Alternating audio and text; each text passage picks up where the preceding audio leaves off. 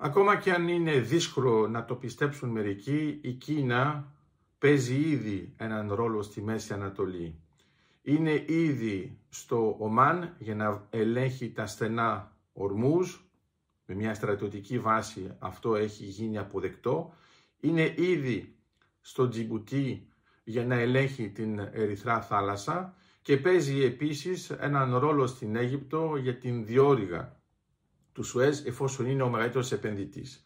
Άμα δούμε αυτά τα τρία σημεία πάνω στο χάρτη, θα καταλάβουμε ότι η Κίνα δεν προσπαθεί να έχει απλώς μία παρουσία σε επίπεδο τακτικής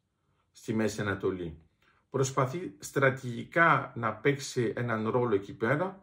παίζει ήδη έναν ρόλο οικονομικό και πολύ σκληρό με την Αφρική, άρα θεωρεί ότι η Μέση Ανατολή είναι ο συνδετικός κρίκος και είναι ένας τρόπος να χτυπήσει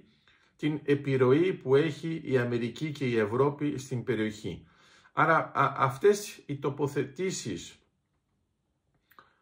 της Κίνας στην περιοχή δεν είναι άσχετες με αυτά που γίνονται τώρα στη Μέση Ανατολή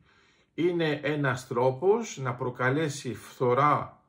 σε αυτόν τον άξονα που είναι παράλληλος από αυτόν που θέλει να δημιουργήσει με τον δρόμο του μεταξιού, καταλαβαίνει την αντιπαράθεση Heartland-Rimland και θέλει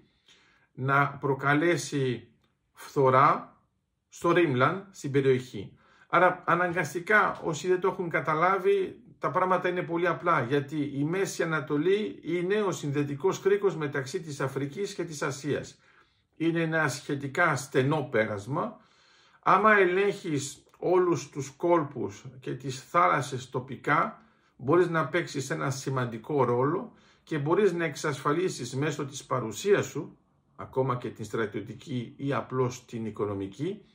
ότι το παίρνιο στην περιοχή δεν είναι πια μια ζώνη που εξασφαλίζεται από άλλες υπήρους, αλλά εξασφαλίζεται και από την παρουσία της Κίνας, η οποία είναι πιο έντονη, πιο επιθετική και πιο επεκτατική. Αν δεν το συλλάβουμε αυτό το πράγμα και θεωρούμε κάθε φορά ότι η Κίνα βρίσκεται πολύ μακριά και δεν ασχολείται με αυτά τα θέματα, δεν καταλαβαίνουμε τι κάνει και στο Συμβούλιο Ασφαλείας στα Ηνωμένα Έθνη. Ενώ το παιχνίδι που παίζει εκεί είναι απλώς η αντανάκλαση από το παίγνιο που παίζει επιτόπου σε επίπεδο οικονομικό και στρατιωτικό.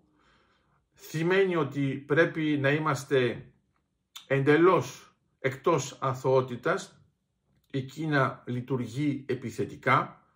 είναι λογικό η Αμερική να την θεωρεί ότι είναι ο κυρίαρχος εχθρός της, με αυτές τις πράξεις που κάνει και όταν εμείς νομίζουμε ότι τα προβλήματα αφορούν μόνο τη Μέση Ανατολή, δεν αντιλαμβανόμαστε τη μεγάλη εικόνα και η Μέση Ανατολή είναι απλώς μια επιπλέον σκακέρα αυτής της μεγάλης αντιπαράθεσης. Άρα ως Ευρωπαίοι είναι καλό να το συνειδητοποιήσουμε για να ξέρουμε τι γίνεται, όχι μόνο στην περιοχή αλλά και στη μεγάλη σκακέρα, γιατί ε, συχνά δυστυχώς το έχουν δείξει και οι παγκόσμιοι πολέμοι, το καταλαβαίνουμε